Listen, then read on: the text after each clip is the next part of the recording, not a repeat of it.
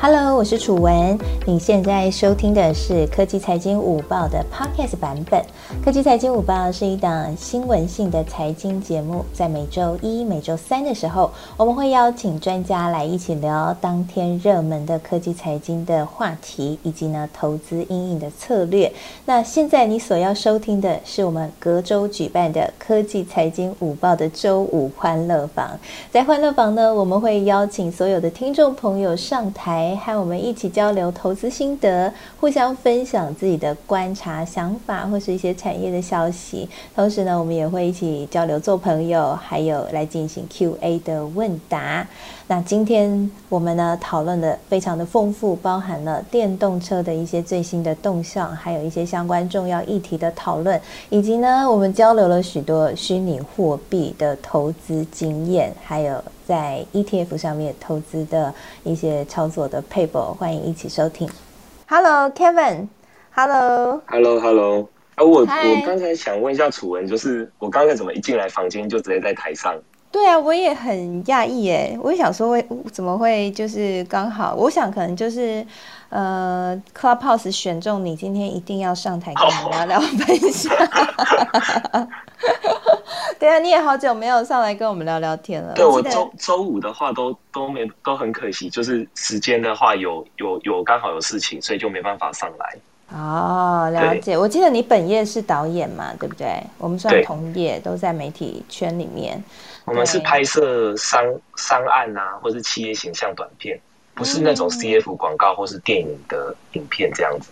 了解，了解，了解。哎，我们说不定以后有机会的话，可以好好聊一聊，因为我有在帮忙拍这种企业的一些短片啊。然后我主要是帮科技业啦，像那个，像像像我们也是哎。你们也是吗？帮科技业吗？你们是？我我我们现在主要也有跟科技部合作，长期配合。我之前我比较常我是帮 Sammy 他们拍，就是国际半导体产业协会 Sammy，。然后我们之前拍的一些影片啊，也有跟科技部合作。哎，说不定我们以后会遇到。了解。也太有趣。那你们最近那个疫情比较趋缓之下，有没有在公司营运这边？有没有觉得比较热络一点了？有感受到那种报复性的回回升吗？目前没有报复性。嗯，对，只是还还不错，就是至少说，呃，我像像我现在有些商案，就是出去外面拍摄，像最近有要去医院什么，我会避免，因为我还没打到疫苗，所以我就觉得说风险太高，拍摄的话，我会先呃外景拍摄，有些危险的地方，我就尽量不要去。那呃，在剪辑上或什么，我们都还在制作这样子。对啊，我觉得真的现在就是，如果还没有打到疫苗的话，自己的安全还是最重要啦。因为其实像台湾现在好像情况比较好转，但是国外的 Delta 病毒的问题其实蛮严重的耶。是啊。嗯，对啊。不过很开心听到你说，就是有感受到那个需求回升了。我想这应该也是传播产业的一个指标。就是 代表着说，哎，真的现在比较热络，因为我看很多的那个剧组啊，还有节目也都正常开始拍摄了嘛，所以应该应该现在整个的情况有比较回温了哈。然后有感受到那种复苏的感觉。对对对，而且现在就是餐厅内用的人也比较多了。我我前几天去百货公司买东西，也有看到，就是里面人潮也比较。比较回升，但是他现在目前啊，我看我是我是去那个星光三月，星光三月他们是会限制进来的人数，就他们会有个守卫在门口，然后限制进来的人数，然后确保里面的人不会过多。我觉得这个方法还不错。对，我想可能商家接下来应该就是说人潮慢慢回流，如果说要保护自己的话，也可以用这种大卖场啦，也可以用这样的方式来控管。我觉得应该没错，做这些分流是很好的。对呀，你也是特斯拉车主哎。是啊。我们待会可以来跟我们大家分享一下对特斯拉最近的一些看法啊等等。好啊，没问题。太好了，谢谢 Kevin。不客气。好，那接下来是点子行动科技的共同创办人，哇，好厉害哦！Hello，博人你好，Ryan。Hello，Hello，楚文。Hi，Hello，Hello，你好，你好啊，很开心今天你上来跟我们大家聊聊天。对对对，就是受受宠若惊啊！就是我我是看到这个标题，想要来听楚文楚文分享，就是投资这样，然后没想到被叫上台。哎，你平常有听我们科技财经午报中午的房间吗？就礼拜一、礼拜三的时候。因为那个平常在就是顾小孩，所以比较难，比较难上来听。然后今天就是刚好出来有空，然后就赶快赶快上来听一下，这样。太棒了，好，其实没关系啦。如果现在中午没有办法来听，我们现在会放到 Podcast 上面，所以你可以直接回听 Podcast。我们的 P 我们的节目就是我自己设定这个节目的呈现的方式和特色，就是会。跟着每天我觉得很重要的科技财经新闻，会选大概三则到四则左右，然后请专家来，然后一起讨论，然后我们会从新闻面切入讨论，然后讨论这个新闻的一些补充的分析啊，然后同时我们也会从投资理财面。来一起讨论说好，假设啦，最近大家很关注的，像伟霆有分享的嘛，在我们的脸书社团科技财经五包俱乐部里面分享，Jackson Hole 这个全球央行的年会哈即将要召开了，那大家都很担心说联准会会不会，哎，这个宣布要缩缩减购债，或者是说要升息，那这部分可能会对。整个金融市场有什么样的影响啊？我们手中的股票应该怎么处理啊？就我们就会请专家一起来分享看法。对啊，所以邀请你可以来听啊。你自己有在投资理财吗？哎，你也是加密货币的长线投资者哎，我看到你的 buy 好酷哦。哦，对啊，对啊，我所以我主要是做呃，就是有做科技新创，然后股票、房地产跟那个比特币这样。哇，那比特币这一波有赚到哦！这一波从跌一度跌到三万以下，然后现在涨到快五万了吧？我看今天对，因为因为我平常有在教一些基础的，就是投资课程，然后我就跟我的学生说，就是我恳求大家，就是一定要多少买一些比特币，这样就是你至少先买一个，比如说台币一千块钱，那你熟悉了这个。买卖的流程，那你下次需要买的时候，你就可以就可以马上的买，这样就不会被那个卡住这样。嗯，那我自己是从二零一七年投资，就是到现在。嗯哼哼，哦，二零一七年，所以你是在那个时候，我记得应该是二零一八年有个大崩盘吧，对不对？那时候 ICO 泡沫化，那你有是在崩盘后买还是崩盘前买？我是崩盘前买，就崩盘前，那我二零一七年七月买的。然后那个时候，在那个二零一七年七月到十二月那那一那一整个半年，我我每天都像像飘在那个云上面，你知道吗？因为那个跌幅真的很大哎，我记得它跌到好像有没有跌破一万呢？好像有哎，对不对？有有有，它是从两我是从两千七买的，然后一路涨到一万八，嗯嗯嗯，然后从一万八一路跌到三千。对啊，我记得那时候跌到跌到很低，嗯，两千，那你还是有赚，从两千七，然后你你这样也没有赔啊，你两千七就进场，你也很厉害哎。我就是呃，中间在九千的时候，我有卖掉一半，然后把把一些成本跟获利先呃拿回来，所以我现在放在里面的算是零成本的比特币这样。哇，我好羡慕你哦！那你应该已经 财富自由了。对 对，很很感感谢比特币啊！哇，好棒哦！哎，其实真的，如果对这一块有了解、有信仰，然后其实我觉得确实啊，这是一个科技的趋势啊。嗯，真的很不错哎。哎，那以后我们聊那个加密货币的部分，可不可以邀请你一起来跟我们分享分享？我们其实节目大概两个礼拜会聊一次加密货币。然后我会请，对我我们之前有请 Joy 手的创办人这个 Tom 来，对，然后还有呃数宝的总经理徐崇徐崇宝总经理他也会来，对，来跟我们聊聊，对啊，你也一起来吧，来交换一下想法，因为我自己也有投加密货币，所以我我就是单纯投资人啊，就是我对那个现现在的那个技术的部分就是没有那么了解，就是。现在的发展真的是哇，就是币圈一天，人间一年这样。不止吧，十年啦，十年，你不觉得这真的那那个夸张吗？嗯，那个已经就是跟不上那个它快速的那个速度了。对啊，真的。所以像我在币圈的朋友都会说啊，你们台股那算什么崩盘？啊，你觉得那叫崩盘吗？因为对他们来说根本就无无感，台股跌一千点，对他们来说都是家常便饭，小小菜一桩，根本都没有感觉，因为直接那个币圈都是一下翻倍，一下砍一倍一半的哈，所以对，你你刚刚提到那个二零一八年的那个大崩盘啊，就是我我在我每一天就是。比如说拿拿手机出来看，然后我今天就赔了一百万，然后有时候会 哦，我我我今天赔了三百万，然后就会我就会出现一个问题，就是说，那我现在要去吃午餐，嗯，然后我今天赔了三百万，那我午餐要吃什么？我想说，我是要跟平常一样去吃个鸡肉饭，还是我应该要去庆祝一下，比如说去去。去个王品吃个一千五，好像跟三百万比起来好像也不怎么样，还是我应该要去吃土这样？哎，所以玩这个虚拟货币的投资，心脏真的要很大颗，这个就会是你的日常，因为我觉得接下来它的波动还是会。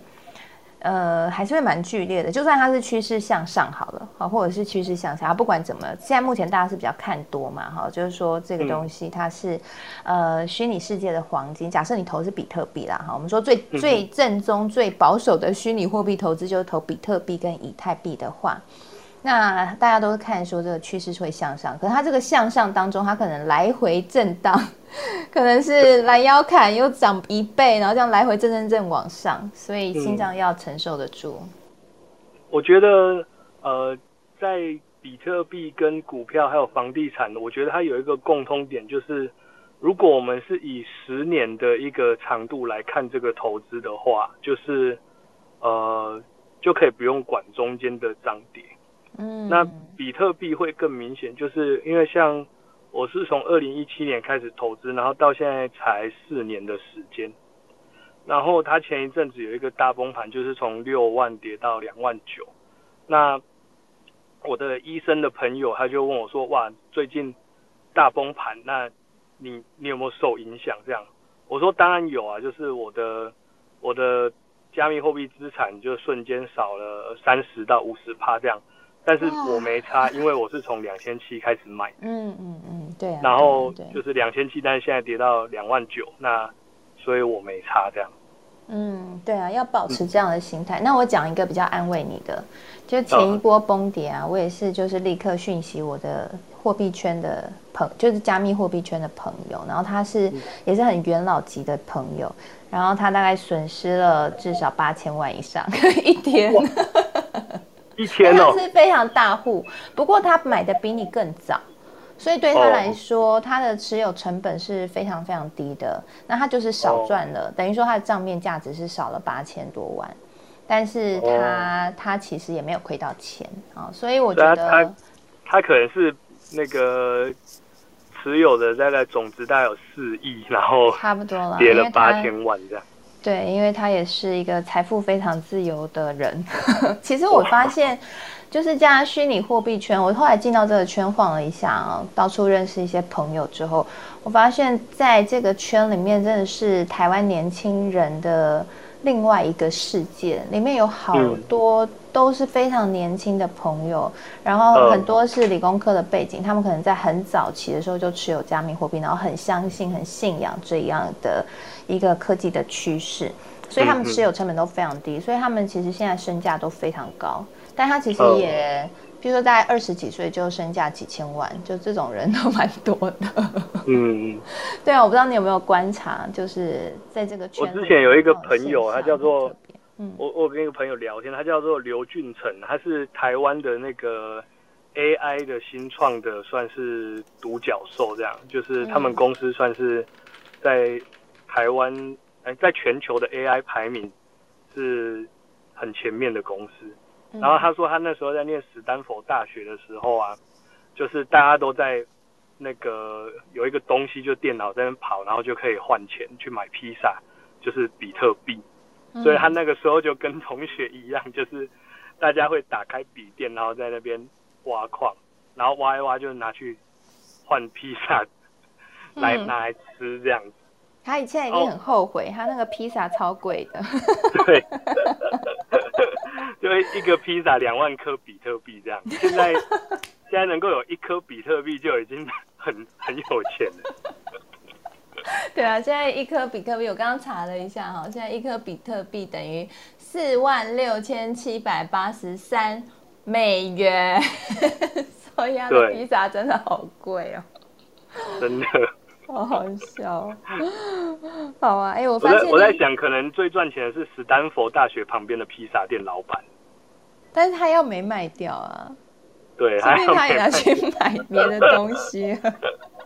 我还曾经有听过，就是一个朋友他说，他之前就是有挖矿，然后后来他就把他挖矿的那个，他就觉得涨了很多，他所以他就把他的那个八十颗比特币拿去买了。三星的手机跟 GoGo 咯，所以后来就他就跟那个上上亿的身价擦身而过，这样，因为他全部卖掉。好，我们现在是在聊这个币圈小八卦。好，然后我我来分享一个，就是你知道我有一个朋友，他也是在币圈里面，然后他算是做币圈的一个，就是呃，应该说。他有一个公司，然后他原本是法律人，然后进来就是帮助他们处理，因为那时候不是 ICO 很热嘛，然后就处理合约问题等等。好，Anyway 呢，那个时候二零一八年整个币价大崩跌的时候，啊，就大家很多的那个加密货币的公司都倒闭嘛。然后或者是就付不出钱来，然后呢，我那个朋友就人蛮好的，就是他就跟大家讲说，好，没关系，那你付给我比特币没关系。那时候比特币已经跌到非常非常多了，但他就一样还是收比特币。结果呢，他就一直持有，然后都没卖没卖，因为他的投资哲学就是就是一直放着，因为他其实也没有非常缺钱，他对他来说那些都是额外钱，他就一直放着。哇，你看那他那时候等于是比特币也是跟你差不多嘛，就是你持有两千七，他大概持有三千多。嗯嗯嗯。然后这一波也是赚翻天呢。他好像是后来拿去换成两栋房子了，前不久就看他哇 在买房，对啊，就身价立刻飙涨啊。嗯。所以这种科技趋势，我觉得。真的很悬呢，就好像真的是说，你不能用一般的传统投资的眼光去看这样的一个投资的产品，就是要有一种信仰，然后相信这个科技趋势，然后你就是要买了以后就忘记它，然后睡觉，就是都不要想起它，然后等到，但千万不能忘了自己的密码。哦，对对对，我有朋友超惨的，他就忘了，他提不出来。那我我朋友也是，因为我。就是我那个时候觉，就是二零一七年，我就觉得这个比特币是，就是人类有史以来最可信赖的货币，所以我我就很希望我身边的朋友也赚钱，然后我就就是跟我比较好朋友，我就一人发送个那个零点一或零点五颗这样给他们，然后结果我的朋友就真的忘了，然后他他就 他就前几个月他就说哦密码在电脑里面，所以啊他电脑坏他。花钱去修那个电脑，花一万多块，然后他说：“哦，我就跟他说，你就花没关系，因为我给你的比特币比这个修理费还要值钱呐，所以你赶快修。”就他修完之后，他还是找不到，就是他到底那个档案到底放在哪里，他还是找不到。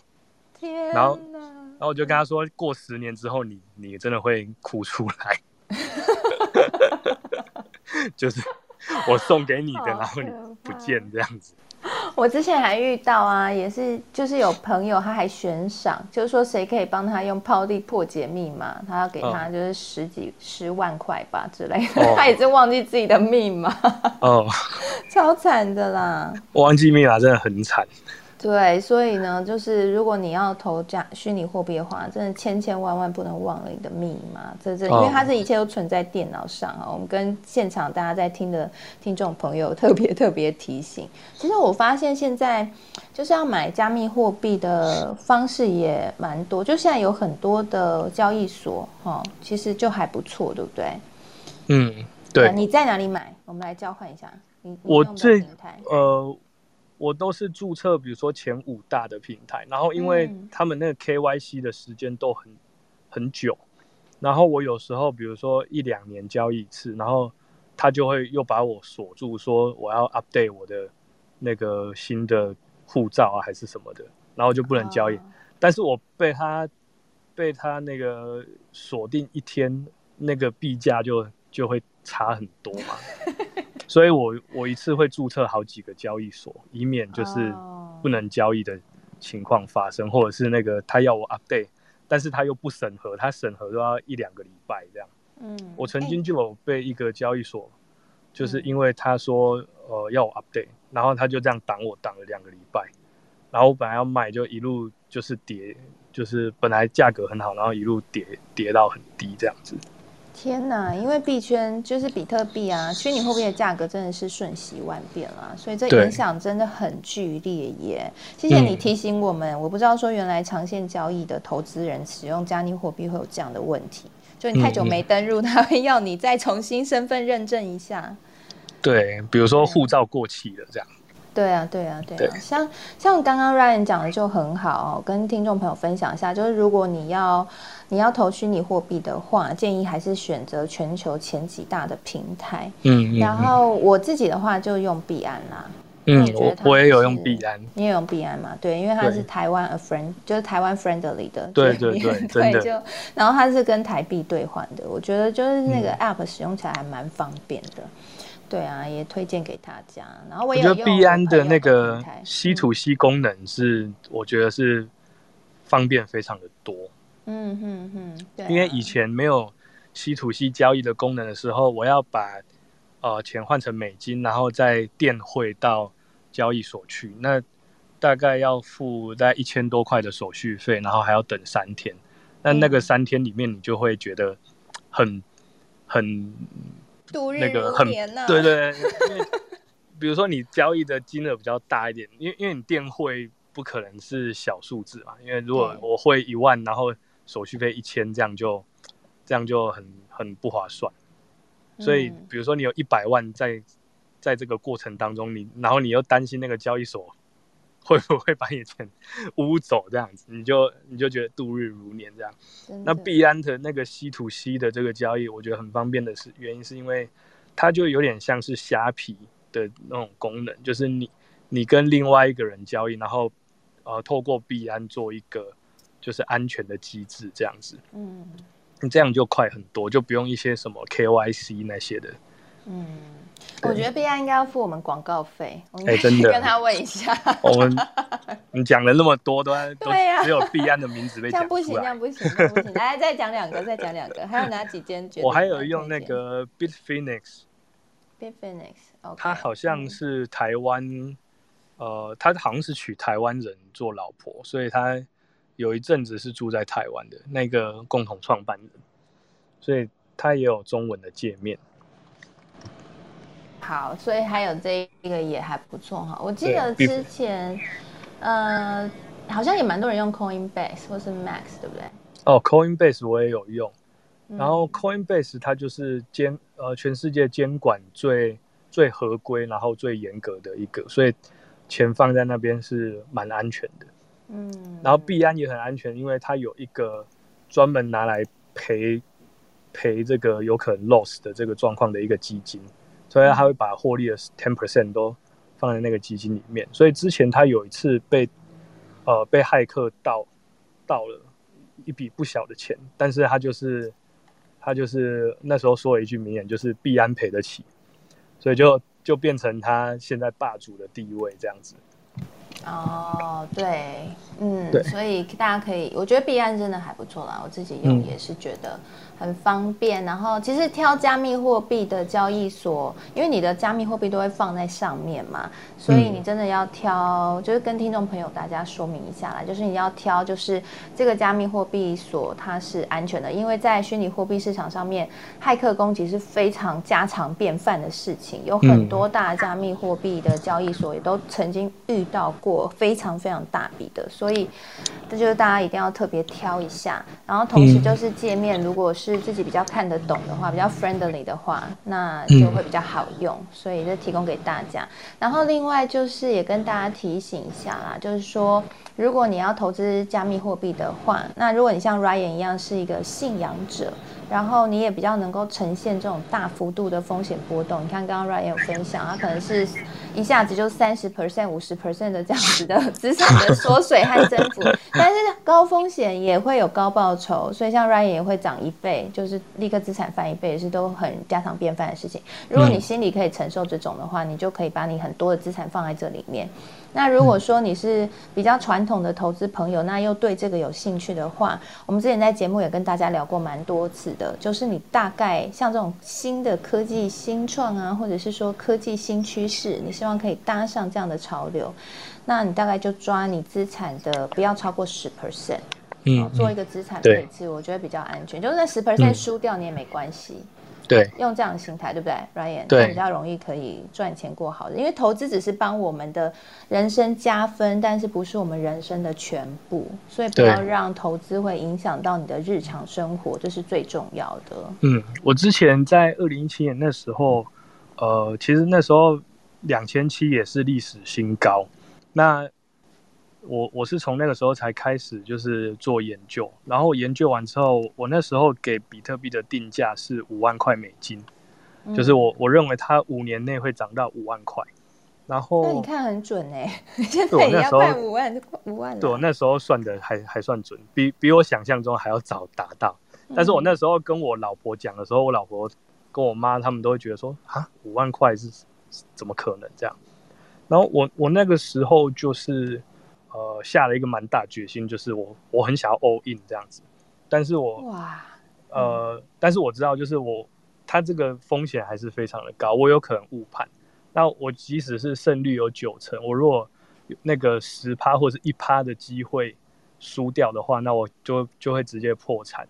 所以我那个时候就是告诉我自己，我要投资一个金额是我全部赔光，我也可以睡得着觉，我不会去跳楼的一个金额这样。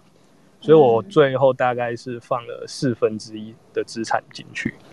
嗯嗯嗯嗯，那所以你有做配置就是了。对对对，这样子真的蛮健康的一个投资心态。哎，我不知道现在在台上的大家有没有人也有投虚拟货币、投加密货币，可以帮我出个声吗？我有买占我的投资组合百分之一的狗狗币。哦，你有买狗狗币哦？主呃，主要是体验虚拟货币啦。嗯，你是因为马斯克之前就是非常力推狗狗币，所以你就加入狗狗币的投资行列吗？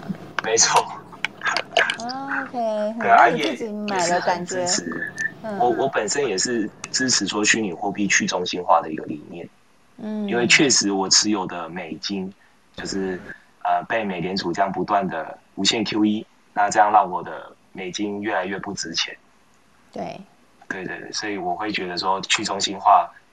是很有对我们一般的人来说是非常好的一个保值性的产品啊，我是觉得商品。对，嗯，对，Kevin 说的这个啊，就是比特币当初。发展的一个背景哦，当初比特币会发展起来是在二零零八年的金融海啸那个时候。那个时候呢，联准会就是大量的印钞票来救市场。其实大家有没有觉得很熟悉？就跟现在一样哈。那现在还更夸张，是无限制的印钞。那个时候还是有限制的。那那个时候就有一群人就开始认为说，因为你知道，其实 Q E 实施啊，确实我们看到这些资金会流入，不管是房地产或者是流入到股市啊，每一次。其实都差不多啦，就股市会往上攀，然后房地房价也会往上攀，可是呢，它也会造成贫富差距变得很很大哈。好，Charles 老师说他有视线下线，好，没真的很可惜，希望下次还可以跟 Charles 老师聊天。好，那回到我们刚刚讲的啦，就是跟大家讲一下这个背景哈，小小科普一下，就是所以那个时候呢，就有一群一群人就很不爽，就是美国这样随便印钞票。那变相的把他们手上的持有的这些美金变得越来越薄，越来越没有价值，因为羊毛出在羊身上嘛，哈。那其实这个印钞票的钱从哪里来？其实就是透过通货膨胀，让你手上的钞票变薄了。你原本一百块可以买呃一碗牛肉面，现在你一百块连一碗牛肉面都买不到了，所以你的手上的钞票变薄了。所以呢，那个时候就开始这个。中本聪呢，他也非常厉害哈，他就呃研究出了出了一个报告，神秘的中本聪，到现在没有人知道他是谁。那他就是发明了这个比特币。那比特币是完全像刚刚 Kevin 讲的，是去中心化的，它不属于任何的机构、任何单位、任何的政府，所以没有人可以随便的去印比特币啊，或者是说影响比特币。那比特币它就是。一个固定供给的哦，就像黄金一样啊，那就藏在这个网络上面哈，然后让大家一起去挖矿，你挖到就算你的这样子哈。那它的那个机制很复杂，如果你有兴趣的话，我有之前有写过一篇文章，我待会会把它分享在我们的脸书社团科技财经午报俱乐部里面。但是我那时候有读了一本书，就是比特币的过去、现在与未来这本书我很推，可是后来我推完之后呢，它就断货了，好像就绝版了，所以。所以，我不知道大家买不买得到。那我有把那个我的读书心得有写一篇文章，我到时候分享在里面，就解释那个比特币是怎么运作的，大家可以当科普小知识看一下。那或者是你如果有是有加入大大读书的会员的话，我在里面有导读这一本书。好，所以我补充一下，就是比特币的过去的的这个缘由和脉络哈。所以他其实呃持有比特币的人就是。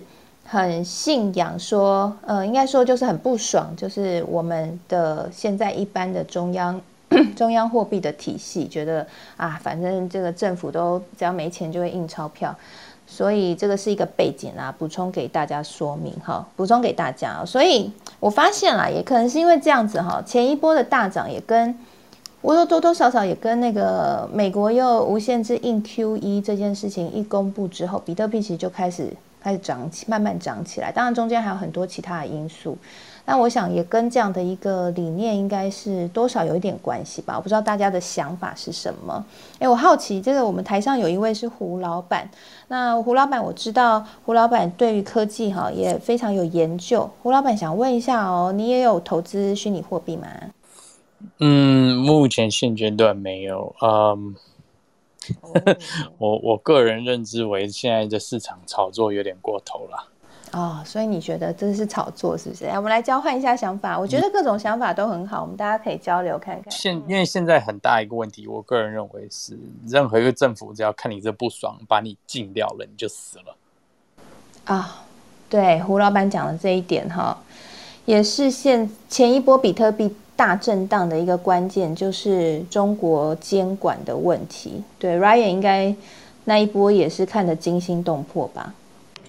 哦，我是觉得，因为其实各国的这个在进比特币的这个力道，其实一直都蛮大的。就是其实没有哪一个国家真的喜欢比特币，因为一个国家它的它的国力的一个很重要的一个基础就是它的税收。如果一个国家的这个税收的机制出问题，它收不到钱的话，它的国力会受到影响。那但是比特币这个这个东西呢，就是呃，它呃所有的新创公司都在挑战原本的一个，就把它 disrupt，就是比如说 Uber，它是挑战的一个计程车的生态，但是比特币它是挑战了一个国家的货币发行权，这个是一个。蛮大的一个，蛮大的一个事情，这会会影响到国家。那但是后来呢，就是各国都发现，它其实进不了比特币，因为要进这个比特币最呃最方便的事情，就是把那个创办人抓出来，然后抄家这样子。那在比特币以前，它其实也是有一些有一些别的项目，不是不是区块链项目，比如说那个数字啊。啊，数字黄金的这这一类的呃项目，那他们的创办人都会被 FBI 就是以违反国家金融法的罪名给逮捕，所以比特币的它的创办人他会想办法躲起来，是我觉得他是非常有先见之明。那其实他很神秘，到现在都没有人知道他是谁。像中本聪这三个字听起来像日本人，可是其实好像也不是。还有人说他其实是现在的科技大巨头，包括 Google 啊，然后还有呃，就是我们说的这个尖牙股哈，科技巨头们共同。共同创造的一个虚拟的人物叫中本聪，其实他们底下的研究团队共同弄出来的东西，反正就很神秘哈。嗯，因为他当初发的那个可那个比特币的白皮书，那个大家说那个里面的英文看起来不像是非母语人士写的。然后还有他非母语人士写的，对，所以应该他的英文太好哦，就不太像是日本人的感觉。然后还有他的发文的时间有刻意的去选，就是让人家猜不到他是在哪一个时区。嗯，对，所以他有刻意的在隐瞒这样。嗯，我觉得他很聪明诶，他他应该从一开始他就想到很后面这些政府可能会把他当做追捕和通缉的对象。所以他都布局好了，嗯，所以他呃，这个东西就是挑战了国家的货币发展，它其实是是一件蛮严重的事情。那但是呢，如果哪一个国家的它的国民的持有比特币的数量是高的话，它其实对未来以后的这个国力是有很大的发展。所以中国它一直在进比特币，其实是一件不太明智的的决定。那比较好的。方式是像日本一样，它有一个很好的一个监管，还有税收的机制。所以，在我记得在二零一九年的时候，光是比特币交易的税收就占了日本的 GDP 百分之零点三。哦，很多耶！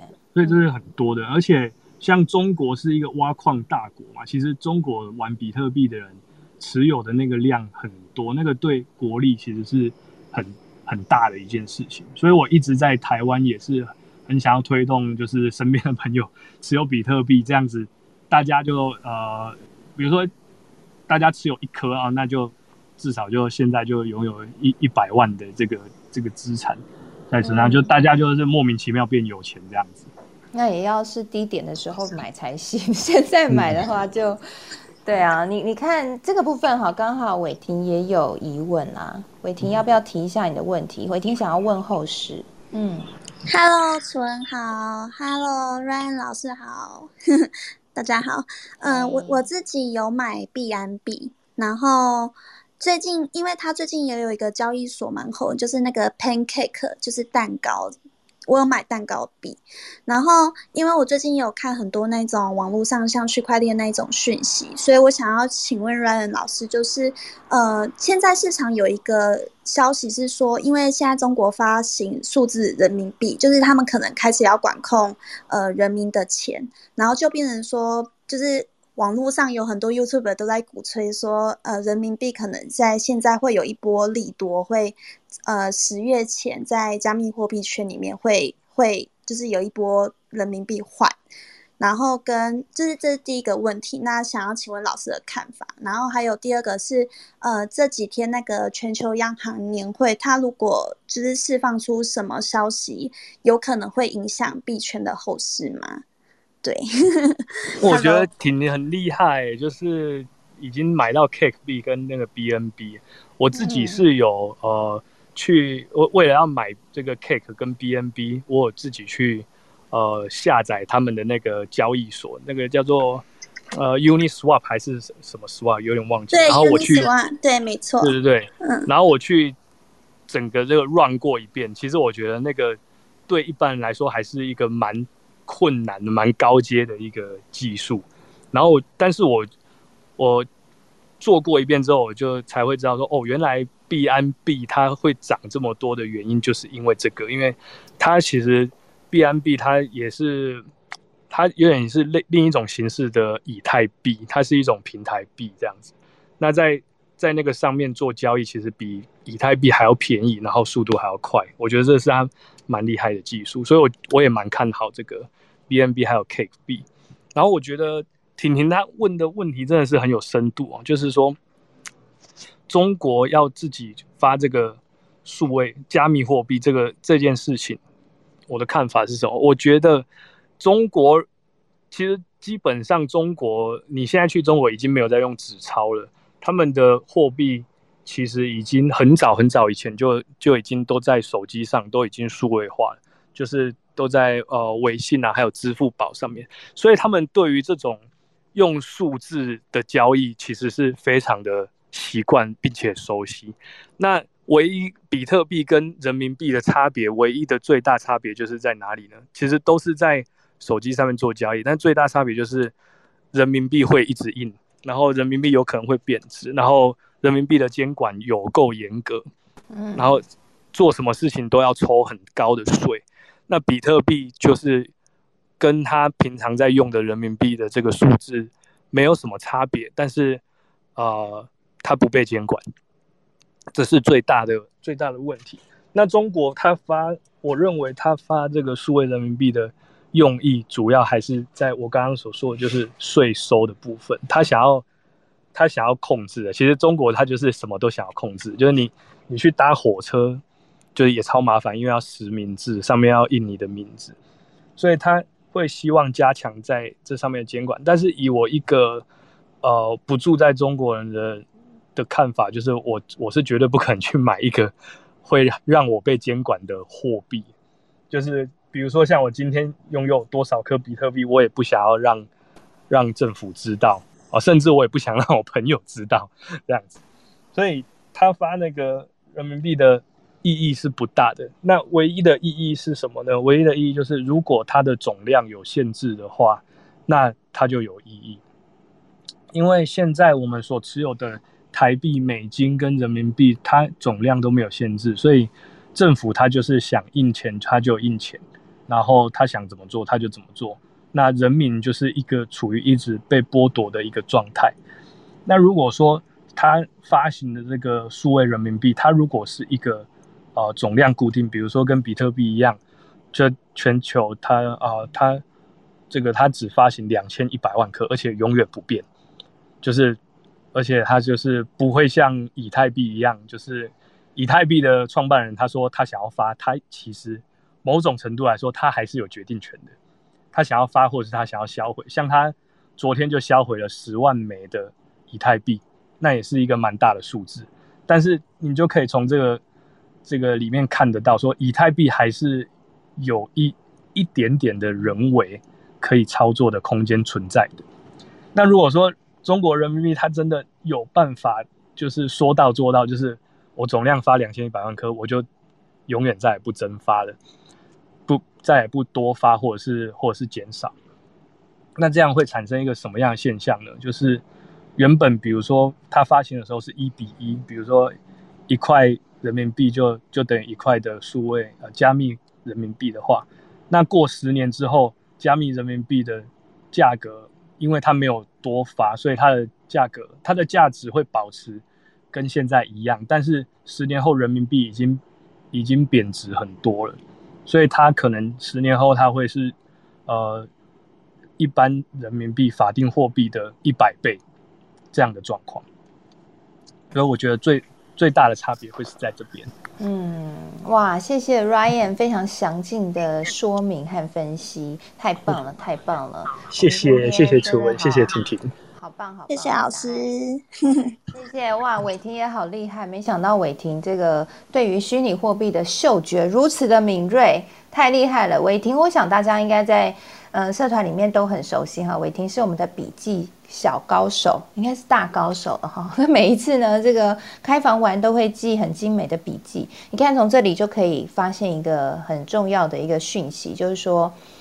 记笔记对于我们自己是蛮有效的哦。透过记下来，你可以复习，你可以整理你的脉络和和思考，你看就可以帮助我们有更快的学习。我想伟霆他自己之前有分享过嘛，也是上来跟我们大家分享过，他自己就是非常喜欢记笔记，然后用这样的方法来学习哈。刚刚听到伟霆说他有买这个这个 Pancake，然后还有这个 B N B 的时候，觉得哇，伟霆真的，嗯，这个学习呢是。帮助他非常快掌握市场的敏锐度。那我这边也补充说明一下，就是刚刚 Ryan 讲的哈，这个部分呢，其实以前我们的货币不是可以随政府要印多少就印多少的。但是在一九七一年的时候，应该是这个时间点，那个时候美国总统尼克森他宣布结束金本位制。什么叫金本位制？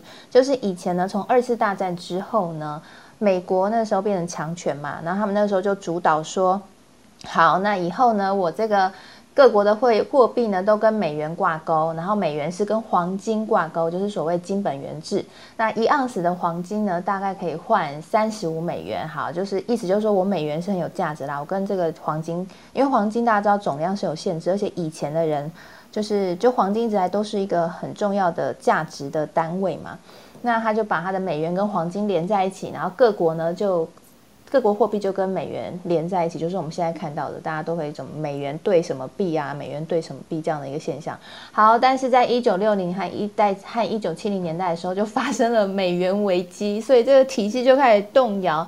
然后呢，美国的总统他们就在一九七一年就宣布说，好，那现在我美元就直接跟黄金脱钩，所以呢就脱离了金本位置。好，这一个脱钩其实听起来，你现在去想，其实是蛮瞎的啦。好，怎么可以就说脱钩就脱钩？但是美国是世界强权嘛，所以呃，还是他用可能 maybe 用其他的方式，不管是科技或者是战争五倍的力量来证明说他的国力。所以你的这个体系大家也玩久了，所以就继续这样玩下去哈。但是也因为脱钩了，我不再是说我我有多少黄金我才能印多少美元，那一脱钩在表示我完全不受控制，所以美国现在就变成是到处一直印钞票，啊，一直印一直印。那悲惨的当然就是持有很多这个美美元外汇的这些的外汇储备的这些嗯新兴世界的国家了哈。好，所以这些相关的内容哈，不是我编出来的啊，这你可以去查一下历史，或者是也可以推荐大家可以看一本书，也是我之前曾经访问过的《货币战争》的作者宋鸿兵先生，他的《货币战争》出了五集，如果有兴趣的朋友可以去看一下。好，那今天我们聊了好多。那我我想我们台上好多的朋友，我也好想要听你们大家的分享。那我想要先问问 Mars，Mars 是我们很忠实的听友，而且我发现我们台上有蛮多基督徒，Mars 也是基督徒，Ryan 是基督徒，我也是基督徒。哎，嗨，大家好，Mars 好，午安，大家午安。嗨，Mars，你今天有没有想要跟我们大家分享什么，或是我们刚刚前面聊的内容，有没有什么是你想要呼应的？已经写到笔记手酸了。你也现在也是走笔记超好超满加速学习路线。因为觉得加入这个社团之后，都会都会有好像要变学霸的感觉。看不完的书，学不完的知识。哎，我自己也这样感觉。我从这样开房开了，我们这样已经开了超过半年，你看已经八十六集了嘛。我我发现我对，因为透过这样就。好多新的投资工具要学哦，我觉得我们聊了好多投资工具。对，就是很多，包括刚刚讲的这个，刚刚讲到了比特币，然后以太币这些，我其实之前也有在呃前一波比特币在涨的时候，跟着朋友有去开那个币安的账户，然后有小小非常小非常耐米的丢了一点进去，可是。突然看到它那个震荡，因为我是小白嘛，看到那个震荡这么大，吓到了，我就跑出来了。哦，嗯，对啊，要选自己能够接受的，因为它真的很大，震的很大。对啊，那你现在呢？打算刚刚听完 Ryan 的分享，你有改变想法吗？还是说你决定就是找一个自己比较能够接受的，可能震荡幅度不要那么大的投资工具？嗯，我现在目前的话，一样就是。除了走价值投资的部分，继续在社团里面学习，然后针对加密货币的部分，可能就是呃先理好自己的资产配置，然后再拿出少部分的再放进去。如果说到时候有一个比较好的时机点，又或者是说其他的币，因为刚刚有听到 Ryan 老师在分享，像。伟霆他买的那个 Cake 币还有之前的那个狗狗币，虽然看起来好像都相当的低，那个时候也想进去，可是好像他们的操作方式又很复杂，变对我来讲非常的复杂，变得不太一样。嗯，就相较于买比特币和以太币来说，比较复杂一点。对对，大型的比较复杂。那我今天其实还有一个问题是想要请教的，因为刚好看到。这个台上也有一些对电动车的专家，嗯，然后因为之前楚文不是有去那个台达店，对，我看台达店拍拍拍拍片，嗯，我看了，我看到了一个所谓的呃电池的回收不断电系统，嗯嗯，嗯，我觉得这我对这个伊顿的伊顿的，哦所以它跟电动车是没有关系的。呃，也不能说没有关系，因为他们其实都是绿能的一块。对，嗯。因为之前我很多朋友他们想要进入电动车的时候，都会包括像 GoGo 啊，或者是特斯拉，其实有时候我们就在聊，那他们就会发现说，哎，那它电池就不会造成污染嘛？它是对空污是很有帮助，但是。但是对于相较后续所产生的这些回收啊、废弃物啊等等这一些，所以我看刚好看到那个，想说，哎，是不是他们是要这样子去做运用，然后达到一个永续环保的要求？嗯，我觉得这是一个在电动车议题上面哈。呃，很热门讨论的话题了。Mars 这个议题问的这个问题问的非常的好，就是说，其实之前也有一些讨论说，那电动车的电池是不是造成的污染，反而可能会比它的环保诉求更，嗯，更值得留意呢？我觉得这一块我们可以讨论一下。我们现场有 Kevin 是电动车的车主嘛，然后呃，胡老板，胡老板应该也对科技很了解哈。那 Nick 跟 Good。我比较不清楚，说你们对这一块有没有也有一些认识呢？或者像黑泽教练呢，有没有也对电动车这一块呢有一些自己的想法？好，大家可以自由的发言。Kevin 刚刚好像想要先先回答，对吗？哎，是我可以这边说，就是我对特斯拉有就是长期的投资跟关注。那他们公司近期有发布一个叫做呃环境。呃，报告二零二零的环境报告，那里头有提到说，像是特斯拉公司，它在去做电池回收的部分，它有效率已经可以达到九十八 percent 的。那会变成是说，嗯，电动车这个寿命其实，呃，它它的寿命其实还不错，就是说它的电池已经可以达到说，一般你呃驾驶如果使用超过三五十万公里这样子，它可以有这个寿命。那他们在呃在做有效的回收，其实是不错的，因为。呃，电动车它是有联网的，所以其实说，呃，数据，呃，公司他们都会知道，所以变成是说它不会被随意的丢弃。那一般车子在外面上流通啊，其实最后有问题也是回去呃公司，那那他们就会去做电池的更换啊，或是做维修，那他们就会拿到坏掉的这个本体，那可以做有效的回收，这样子。这是我观察到的。了解，谢谢 Kevin 的说明。好，不知道胡老板有没有要补充的？呃，其实简单来说，Kevin 刚刚讲的差不多都没错啦。那当然，呃，这个什么环。就是有关就是电车制造的途中所造成的污染啊，这个这个已经 已经有太多太多这种什么报告啊，以及这个解说去去有点把这件事情推翻了。那我记得刚刚还有提到是那个有有人在问是有关那个呃电池呃汽车产业说在未来可不可能会发展到说是以换电池的形态，就好像类似以 Gogoro 的做法来在。气在电在车子上面这样子做，呃，那这个在中国那边的 Neo 那边，他们是有在想要往这个方向啦。但我想大家如果回去找一下的话，特斯拉其实很早以前在做 Model S 的时候，也有做过类似的系统，只不过后来呢。因为发现到现阶段的科技的呃开发研发以及成本的问题，而目前现阶段把这个东西就就暂时不做了。那简单来说呢，就是他们自己公司为了要投资电池的部分的话，导致说如果要以一个换电池的形态来营运下去的话，公司会要基本上是大量提高他们的资产，去拥有这些电池来让。客户做更换，那这个部分呢，从他们的一个公司的开发的状况来看的话，其实是在在账本上是非常不利的一件事情。所以我想也是为什么他们那个之前呢就把这个东西等于是先暂缓了。哦，了解了解，嗯，谢谢胡老板的补充说明。好，那 Kevin 有想要再补充吗？嗯，对，就是说，呃，相比燃油车来讲的话，如果说呃，当做说燃油也是燃料，电池也是燃料，但是燃油呃使用完了它就挥发掉了，它就会造成空气的污染。但是电池它本身是零排放的，那变成是它还可以做有效的回收。那相比呃汽油的部分来讲，汽油是没办法回收的，对，所以会相较一定会比较环保这样子。嗯。谢谢 Kevin 的补充说明，然后我这边也补充我一个采访观察。我去采访的时候有发现说，其实那些呃比较呃就是淘汰下来的电池啊，哈，或者是说已经用过很多次的电池，哎，我发现好像现在有一个趋势是会把这些电池再回收利用，做成储能的设备。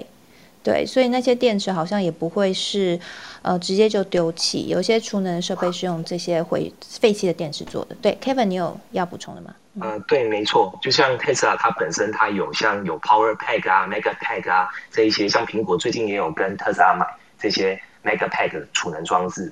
那目前未来趋势就是，包括像台积电啊这些科技公司，他们都要准备朝向就是永续绿能的。一个绿电的一个部分，所以这个未来也是一个很大的趋势。对，然后谢谢 Kevin。哎，Ryan 有想要补充的吗？那我想，我我我想要问，就是说，我不知道我这样想法对不对，所以想要请大家啊帮帮我听看。就是我觉得，呃，因为这个燃油车它的气是排放完之后啊逸散到这个大气之中，所以你要再把它。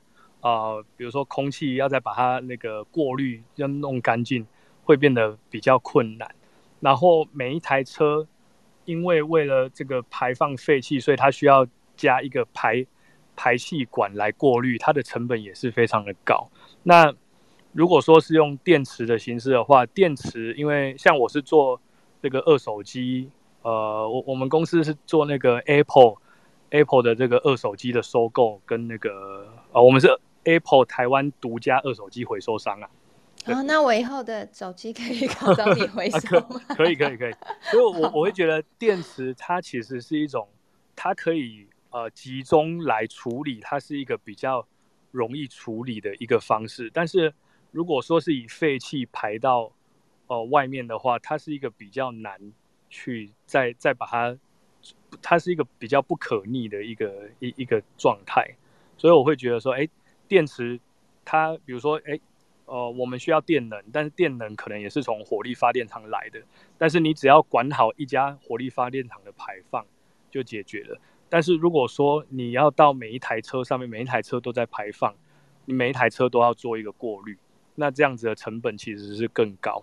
然后还有在我第二个点是，我觉得，呃，污染的一个问题其实是在于说。比如说，像我们台湾有时候很多人会去去沙滩去做净滩嘛，嗯，哦，就是哎，因为沙滩总是会飘一些垃圾来。那因为台湾其实，在垃圾跟这个回收其实都做的还蛮好的，我们的垃圾基本上都会集中去处理。但是我们到印尼的时候，就看到他们的路边的河啊，或者是水沟，全部都都是充满垃圾。那有很多垃圾也都直接丢到海里，所以我觉得。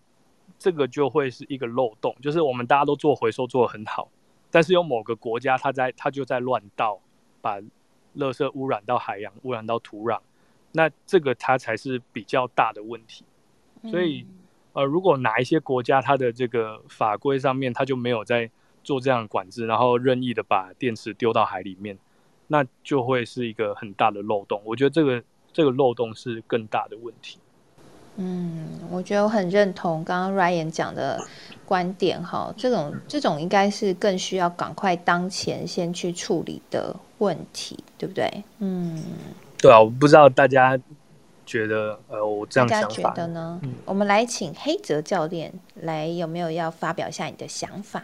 因为今天刚好呃，我觉得我跟大家可能比较不一样，但是我我就是走长期的定期定额的稳定牌，像今天的话。今天的话，我我的那个有一有一个乐配的美美美的共同共同基基金，它涨到二十趴吧？对，第一次那么高，对对，还蛮高的。嗯，对对对。那那我因为我是比较偏稳定的嘛，因为人是比较难去改变自己第一第一第一次的决策，所以我我觉得比较想要问说，就是呃，通常通常就是不要让。就是通常会建立各种障碍，不要让钱流动过大。就是像定期定额看长期市场啊，或者是放到一些很难去动的资产。就是这边的大神们会觉得，就是有哪一些的，就是把它放到不要去动到的资产，会是比较建议的。像指数型基金吗？还是还是指数型商品啊，或还是什么之类的？对，有没有一些建议？这样，我猜 Ryan 会跟你说，如果你可以承受得了波动的话，拨一些放到虚拟货币，然后就不要管它。我觉得，呃，我觉得其实不管是虚拟货币，或者是股票，或者房地产，我觉得有一个很重要的观念，就是我们现在这一个世代，就是从刚刚楚文说的，就是从一九七一年美金跟这个黄金脱钩之后，有一个最大的问题存在我们这个时代，就是通膨的这个问题。对，所以我觉得不管投资什么，都没有比印钞票好赚，对不对？嗯，就是。国家它就印钞票，他就一直印，其实这个是最好赚。但是它印钞票，我们分不到。那我们分不到之后，我我们呃，我们要怎么样去去做印印？其实最好的投资就是投资通膨。那要怎么样投资通膨呢？这个想法酷。嗯，怎么样投资通膨呢？就是投资一个东西，它是可以一直一直长时间的放着投资，然后不用去。啊，不用去做交易的，那它就会因为通膨的关系，呃，钱变小，然后它变大。嗯，因为没有任何东西比印钞票更快。那但是印钞票，我们也有印的方法，就是我们投资通膨，就是会跟通膨一起涨的东西，它就等于投资通膨。那所以投资房地产的人都赚了。然后加密货币为什么会呃涨得这么快？因为它前面太价格太低了嘛。前面价价值太低了，所以它现在进入到一个稳定期，就是它它也是慢慢的跟着通膨涨，国家印多少钞票它就涨多少。那股票也是一样，就是投资 ETF 的话，所以呃，如果投资科技的话，会有会有危险，比如说像 Nokia，它就被 Apple 取代了，它就没有办法跟着通膨一直走二十年或者是三十年。但是你只要投资，比如说 ETF，它就会。跟着通膨一路涨，一路涨，一路涨，这样只要能够十年、二十年，那个那个出来的效应都会很大。嗯，对，我想刚刚 Ryan 讲的，我看台下大呃台上的大家都拍拍手哈，尼克跟黑泽教练都拍拍手。其实今年如果看台股热门的。呃，焦点话题也是通膨，然后涨了一大波。像呃中钢的投资人，可能很多人都觉得买中钢它就是牛皮股，它不会动，然后可以放好多年，我当存股。就没有想到，哎，手上的中中钢居然涨翻天了，涨到三十几块、三十五块以上，好夸张哦！其实也是通膨的议题啦。那 Ryan 刚刚讲说，呃。投资科技股和投资 ETF 的差异哈，我想主要是因为 ETF 是一个一篮子股票，我觉得这个比较应该会是说投资单一公司。如果你是投资科技的单一公司的话，你的风险确实会比较高一点。所以如果你是投资 ETF 的话，是一篮子的公司，那么你在长期投资，那你把它当做是投资通膨，我觉得这样是呃，确实是像 Ryan 讲的，就是会比较安全。那我们现在台上呢来了一位超级大。大啊，就是之前呃，我们的这个非常知名的财经作家雷浩斯，Hello，雷大也来了，可以帮我们指引一下迷津吗？呃，因为我刚刚听到那个黑泽教练讲到通膨相关这些，呃，实际上我们做所有事情，通都要跟这个通膨对抗啦。老实讲，投资其实就是在对抗这个通膨，只是它激烈程度不一而已。嗯，那。大部分来讲，我觉得还是长期投资股票会是一个抗通膨很好的一个方式哈。呃，首呃，基本上哈，那影响股票市场里面哈，大概有五个力五个力量。第一个有三个是短期力量，就是资金，然后印钞票的数量，还有景气，这三个是短期的力量。长期的力量有两个，一个是政府有没有支持。那一个国家的市场自由市场，第二个长期力量是科技加速，好，科技加速就是我们的科技有没有持续的长期累计的进步，好，所以整个一个国家它的 ETF 或者是它的股股市能不能长期的持续累积向上，那你要看的关键因素就是前面的我讲的那五项，好，尤其最后那两项自由市场跟科技加速。因为自由市场其实就是哦，一加一大于二。我把我擅长的事情跟你交换，那你把你擅长的事情跟我交换，我们两个人在交换的过程中就会产生产生那个应该说是更好的一个陈述。好，但交换的话其实是劳力跟成本付出，科技加速的话它是脑力交换，就是我把我的 idea 给你，你把你的 idea 给我，那我们两个在交换 idea 的时候呢，自己的 idea 会留下来，而且还会擦出其他的火花，所以在这种状况就变一加一大于四。好，所以像科技加速的状况下，你看像我们以前到现在来讲，科技真的是不知道进步到多少。小时候来讲，你那个漫画里面的视讯电视讯开会就算是很厉害高科技，像我们每个人有手机就可以视讯了。好，所以这这个长期力量里面的这个科技加速里面，跟刚刚我讲的自由市场两个合并在一起的状况下，那个国家的 ETF 它就可以长期的向上。那如果那个国家的自由市场部分开始削弱了，那这部分其实就是你要小心的一些地方啦，对，所以长期来讲抗通膨最好的方式其实就是真真的就是投资股票。那但如果像科技的部分，例如像我听到很多人聊电动车相关的，那这方面如果在你很擅长的领域，也就是你的能力范围的时候呢，那你投资这个部分的话，你就会更具备其他人没有具备的一个优势。那这么一来，你的获利的一个潜能就更多，然后承担的风险又更低。我是稍微分享这个部分。嗯，谢谢雷大的分享哦，非常的精辟。那雷大刚刚分享的呢，我听得很有感哦。我觉得雷大最后讲的就是说，他是不是这个你投资的东西是不是在你能力圈的范围？我想到了一个延伸，就是说同样是电动车的题材，如果今天我是产业内人士，我更了解电动车，这个时候呢，我可以怎么做？我可能就可以挑到。单一我觉得很有爆发性的股票，这时候你投单一科技公司，因为你知道这一篮子股票它的报酬率是会平均化的哈，是会有些涨有些跌，那它当然风险比较低，可是它的报酬率就不会那么高。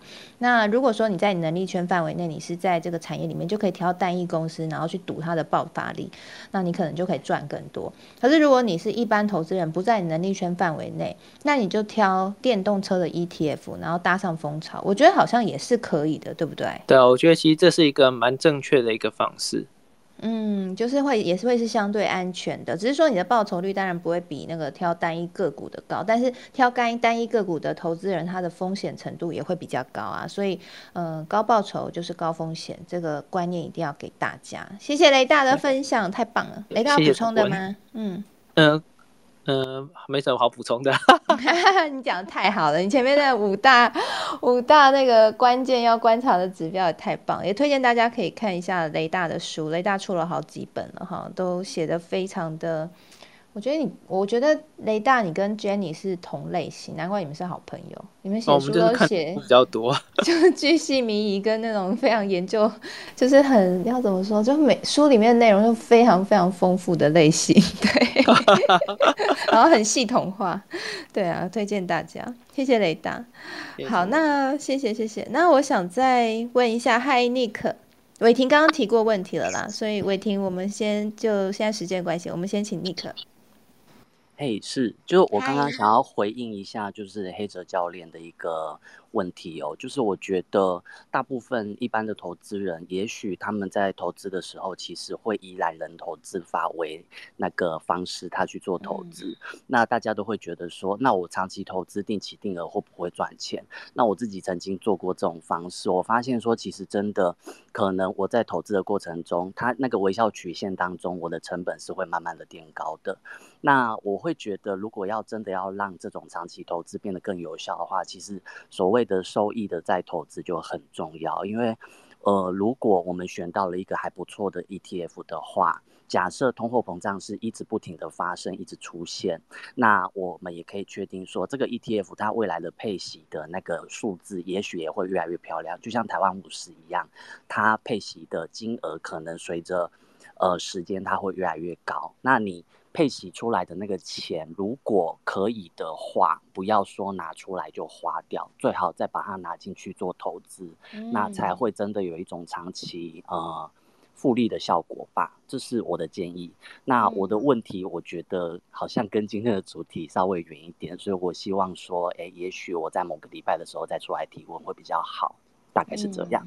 好，谢谢 Nick，非常贴心，然后又帮我们补充说明自己的投资经验。对，Nick 说的很重要哈。如果我们常常讲说复利很重要，然后爱因斯坦也说复利是世界第八大奇迹，但这个前提是你这个复利的金额是要你赚的钱再投进去，一直滚，一直滚，一直滚，那才能够滚出来哈。不然如果你只是同样那一笔钱。呃，当然效果就会比较受限一点。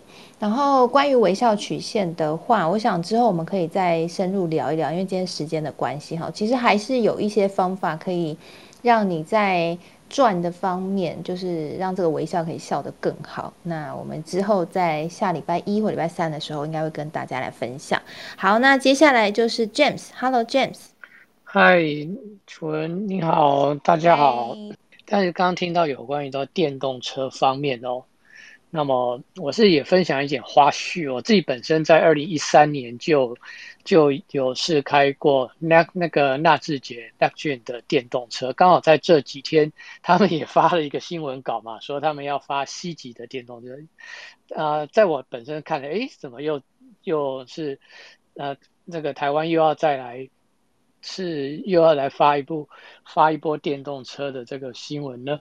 哦，不过他是会到时候会发什么车，我自己还是不清楚。但是在二零一三年那个时候，我开 Luxgen 的电动车，呃，有一种感觉就有点不胜唏嘘啦，就是在当时当时来说。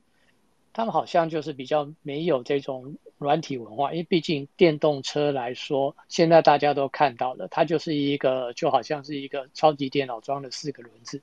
但当时我在开的时候，性能来讲哦，爆发力什么都感觉不错，但是就看当时的 Tesla 相比，它就比较少这种软体工程的的这种这种味道。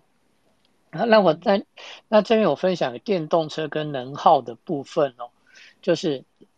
电动车它非常适合在特别特别非常适合在都市内的交通，尤其像台湾很容易塞车，走走停停，走走停停，这永远都是在油车里面耗油的一个痛点哦。那大家知道油车都会讲说在巡航状态会最省油嘛，所以你今天你买的轿车或机车，它会告诉你它你的经济时，你的最经济最省油的那个速率大概都要维持在。